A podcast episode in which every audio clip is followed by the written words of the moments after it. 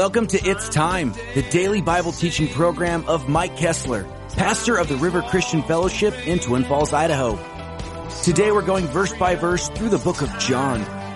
So turn there in your Bibles as we join Pastor Mike.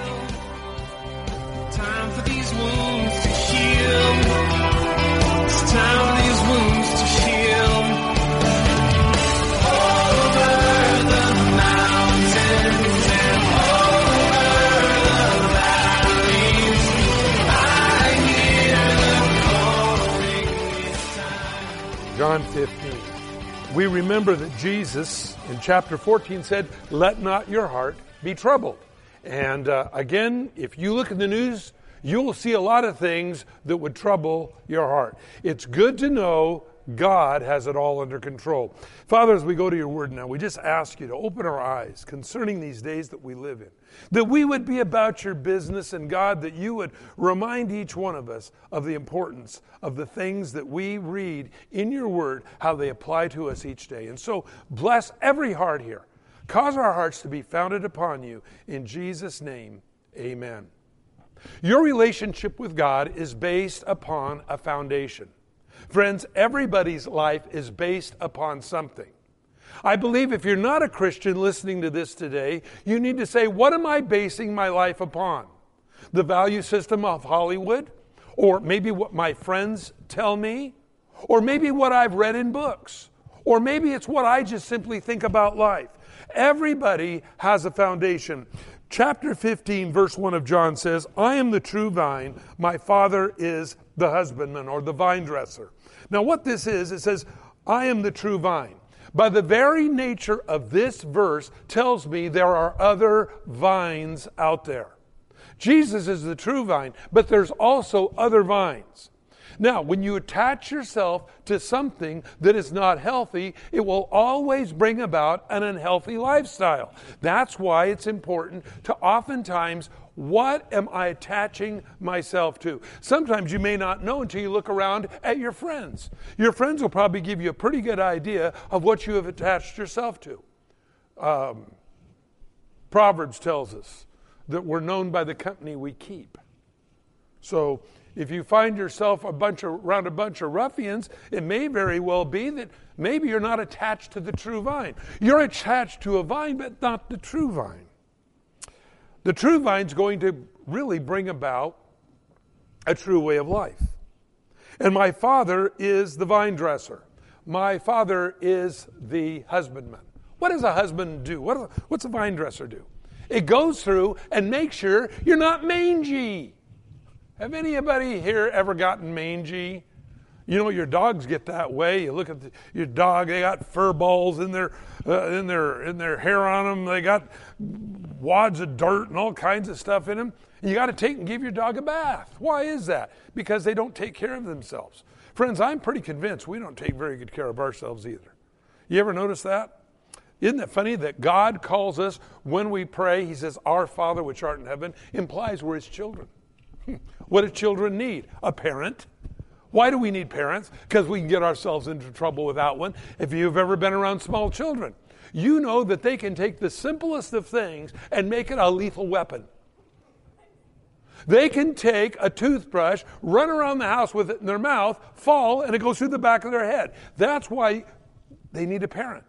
That's why we need parents as well. That's why we need a God in heaven that watches over us. Now, the vine dresser or the husbandman goes through and manages us. Now, here's one of the things we have to remember. If you're a born again Christian, and I pray you are today, you have somebody that maintenances you. If you're not a Christian here today, no one is taking care of you. No wonder your life's a wreck. It doesn't take long to absolutely run your life into the ground. Why? Even those that in our society today, we'd say, oh, they've made it to the top. They're not happy. Look how many people that we find, even in the Hollywood world, commit suicide. And there were several last year. Very prominent people, very funny people, very successful people find no joy in living. Why is that? No vine dresser. You've got to have somebody that comes through and helps you separate the issues of life. What is important? What is not important? What I need to be living for? What I need not to be living for? Every branch, Jesus says here, in me that not bears fruit, he takes away. Thank God for that. Now, why is that? They're called suckers. Now, do you know what a sucker is? I'm not talking about one of those things on the end of a wood stick. You you lick it. I'm talking about on a plant. There are those things that will suck the strength out of the main tree. They have no purpose other than to suck strength. Oftentimes, you'll find grafted trees. Most all of our trees that we have, that we buy in our local stores here, are grafted. And what that is, they have a, a regular stump, but then they take a really good branch that is really known for producing fruit and they'll graft it on to that stump. Now, what's important about that is that in the process of growing, the original, whatever that stump really was, it starts shooting up its little branches as well. It will never produce fruit. And so you go through and you clip those off. Those are called suckers. And they will literally take away any ability for that plant to bear fruit. God goes through our lives and He takes away things that don't belong. Now, I know sometimes that's painful because sometimes I like suckers. But God does come through because we've asked Him to, and He takes away those things that don't produce. He says, Every branch in me that does not bear fruit, He takes away. And every branch that bears fruit, He prunes it that it may bear f- more fruit. God's desire for us is that we would bear fruit. Isn't that good to know? That we don't just live to exist, but that we actually live to produce something that will benefit the kingdom of heaven. Now, that tells me a lot that if I'm not a Christian, I don't have anybody that really trims the things in my life that don't belong. And what is working, God is very careful to go through to make sure it will be even better. Do you know why? We run on tangents, don't we? I think we all do at times.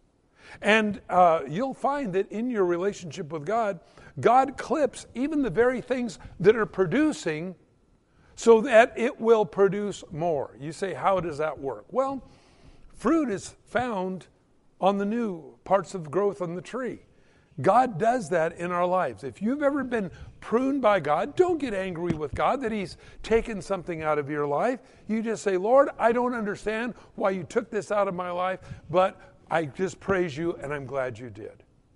Sometimes it will be a job. Sometimes it may be friends. Sometimes it might even, unfortunately, be a spouse. But God will take things out of your life to, in the long run, bless you. We oftentimes think we know more about life than God does. I don't know what's going to happen tomorrow, nor do you. We have an inclination based upon God's word. We can see the prophecies unfolding, but I, I really don't know. There's too many variables. But because of that, I know the one who does know what's going to happen tomorrow. And because God knows what's going to happen tomorrow, He sets us up for tomorrow. I like that. Only God can do that.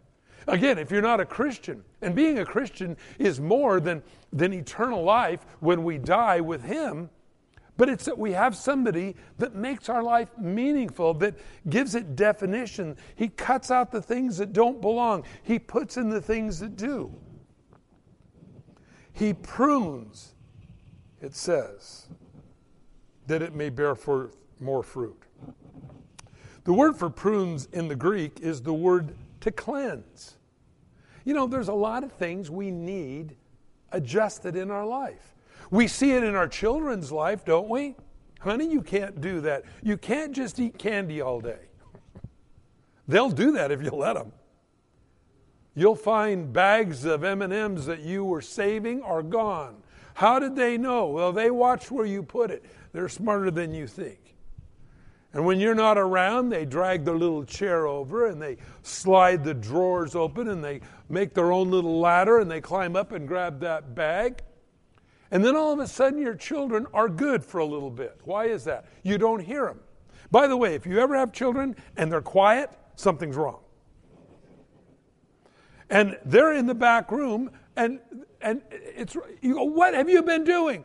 And they've got chocolate all over their face and all over the clothes. And they look at you with the most sincere eyes and say, Nothing. No, your little thieving, stealing, deceitful, hide in the corner and make a mess kids. Why is that? Why are they like that? Because they're like us. You see, that's why you need someone that will come through and prune us. Now, verse 3, it's interesting. And this verse 3 is very important because it says, You are already clean because of the word which I have spoken unto you. You're already clean. You just need to be maintained. It isn't that we got to go out and do something so that we'll be good enough for God to do something for us. It's that it says you're already clean. Why is that? Because of what Jesus said to us. They came to Jesus, they said, Jesus, what must we do to inherit eternal life? Jesus, you know, and, and you got to remember in the Jewish mindset, they had all the laws and the commandments and all the Old Testament. Jesus, what do we need to do? Jesus said, Believe that the Father has sent me. Huh? Yeah, believe that the Father has sent me. That's how we're clean. It isn't by any works of righteousness that we would do, it's what God has already done for us. And always remember this, friends the gospel is not what you should be doing, the gospel is what God has done for you. Always important to remember that because false religions, other vines, we might say, they say, well, in order to be good or to be right with God, you got to get out there and do a bunch of really religious stuff. And depending on what group it is, depends on what they got you doing. And so remembering that we're already clean. In other words, I don't have to earn salvation. I don't have to get out there and knock on doors and wear blue and all the other crazy stuff that oftentimes they'll tell you to do. I'm already clean. You're already clean. What is all this about? God maintaining us.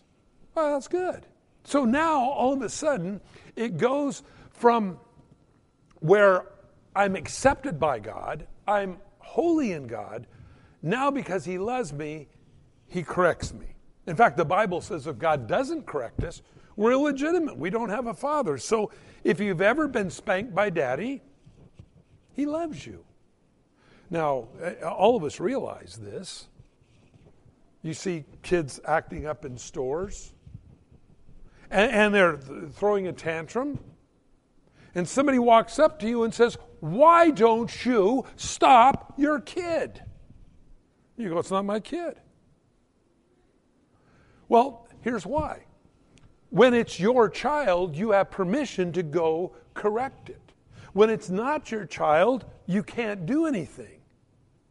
Somebody comes up, a little kid comes up to you and pulls on your pants. Hey, mister, buy me a bicycle. No, I don't even know who you are. But if your own child comes up, and pulls on you, and says, Daddy, would you buy me a bicycle? Well, honey, you know, when you're able to ride it, yeah, maybe we can do that. What's the difference? One you have a relationship with, one you don't. And because we have a relationship with God, we're already clean. In other words, I don't have to do something to be something we already are in Him. But that does not negate the, the need for God to help us. Now, as I look at this, this, what I call, is great time management. Because what we find here in these first couple of verses is how God does not want us wasting our time on things that don't matter. God's got a purpose, a plan. I believe God puts in our heart, as we've talked about this over the past few weeks, things in our heart that He wants to see fulfilled because He has a purpose for it down the road. That's okay. That's good. That's what we want. We just don't want to be running bunny trails only to find there's nothing at the end of those. And so he says, You're already clean because of what I've spoken to you. Abide in me. The word abide means to live. Just live in him. Now, this is the same kind of word that we would find in abide as a fish in water. The fish stays in the water, it lives, it exists. Well, that's what we want to do. Abide in me, and I in you. As the branch cannot bear fruit of itself unless it abides in the vine, neither can you unless you abide in me. In other words, Jesus is really the source of all things eternal. I like that. All things eternal come from God. And so when we find ourselves in Him, we're going to find the eternal reward. In other words, we're not spinning our wheels doing things that we really and don't really come to of any use in our lives. Verse 5 again, he says, I am the vine, you are the branches. He who abides in me, and I am him, bears much fruit, for without me you can do nothing. If you don't get anything else out of today's sermon, I would ask you to just consider verse 5. Uh, without me, you can't do anything.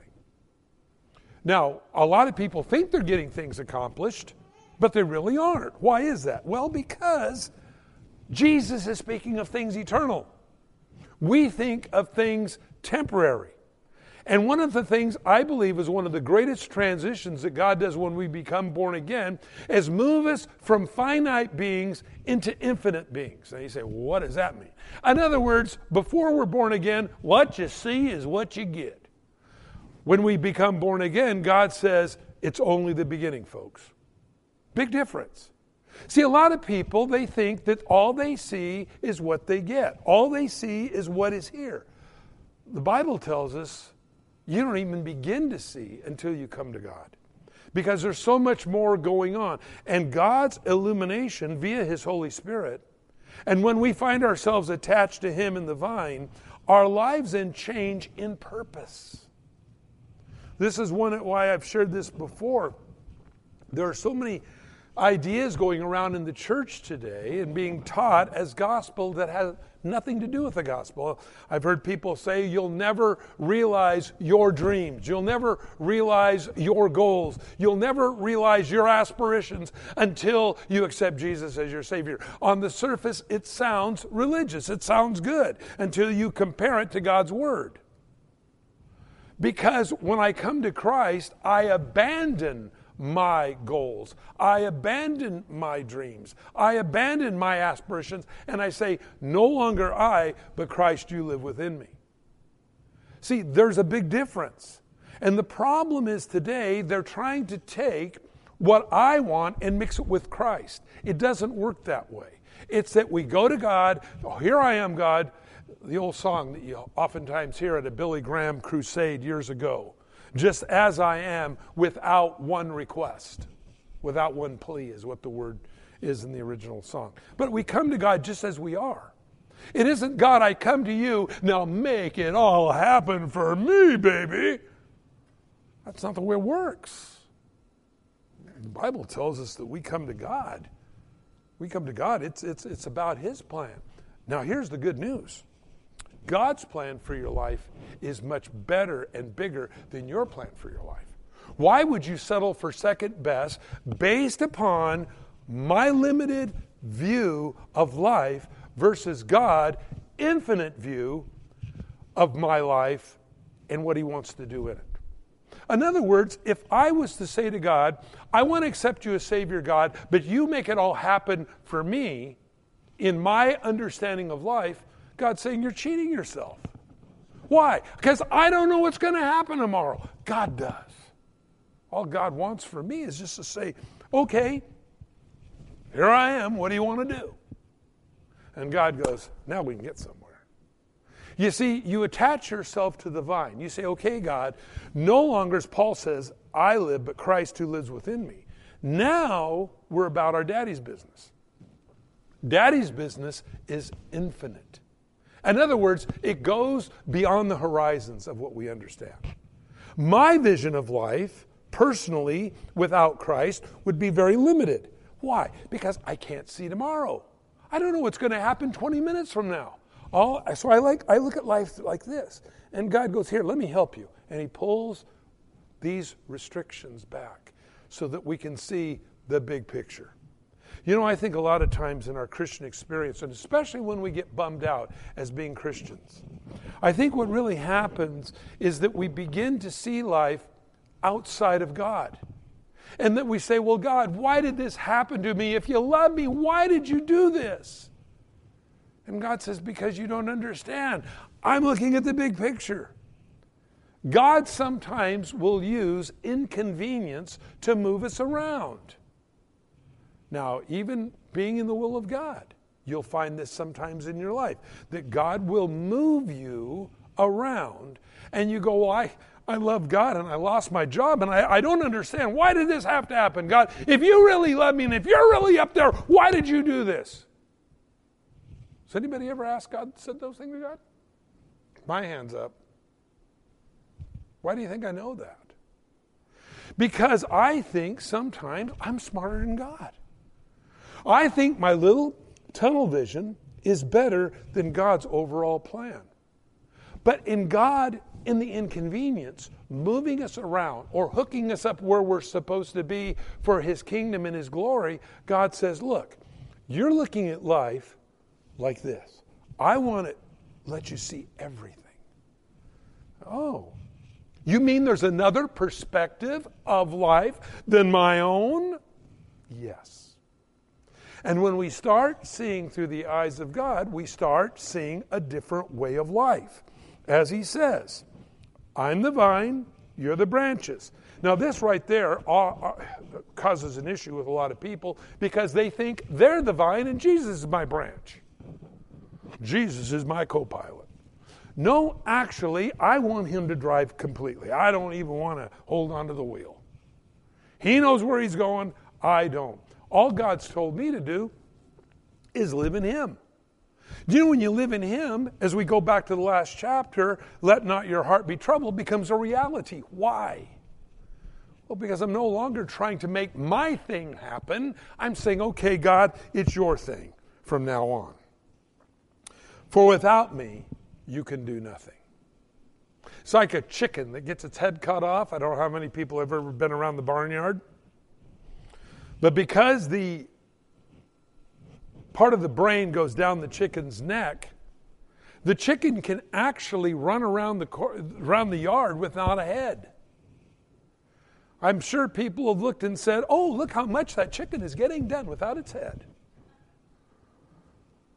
It's just running around, it's busy,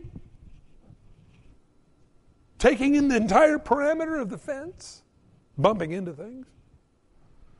But that's the problem. Busyness is not necessarily doing things for the kingdom of God. We don't want to aim improperly. We want to we want to be about daddy's business. If anyone does not abide in me, verse 6. He is cast out as a branch and is withered, and they gather them and throw them into the fire, and they're burned. So, we have a compelling from Jesus. This isn't from Paul the apostle or one of the other writers in the Bible. This is from Jesus himself. He says, if you don't stay attached, you're going you're going to die because that's your life source. And what do you do with that when it's dead? It's thrown away, it's lost forever. If anyone does not abide in me, he is cast out as a branch and withered, and they are gathered and thrown them into the fire, and they are burned. But if you do abide in me, and my words abide in you, you will ask what you desire, and it shall be done for you. The power of God is revealed in the obedience in our relationship with Him. I like that.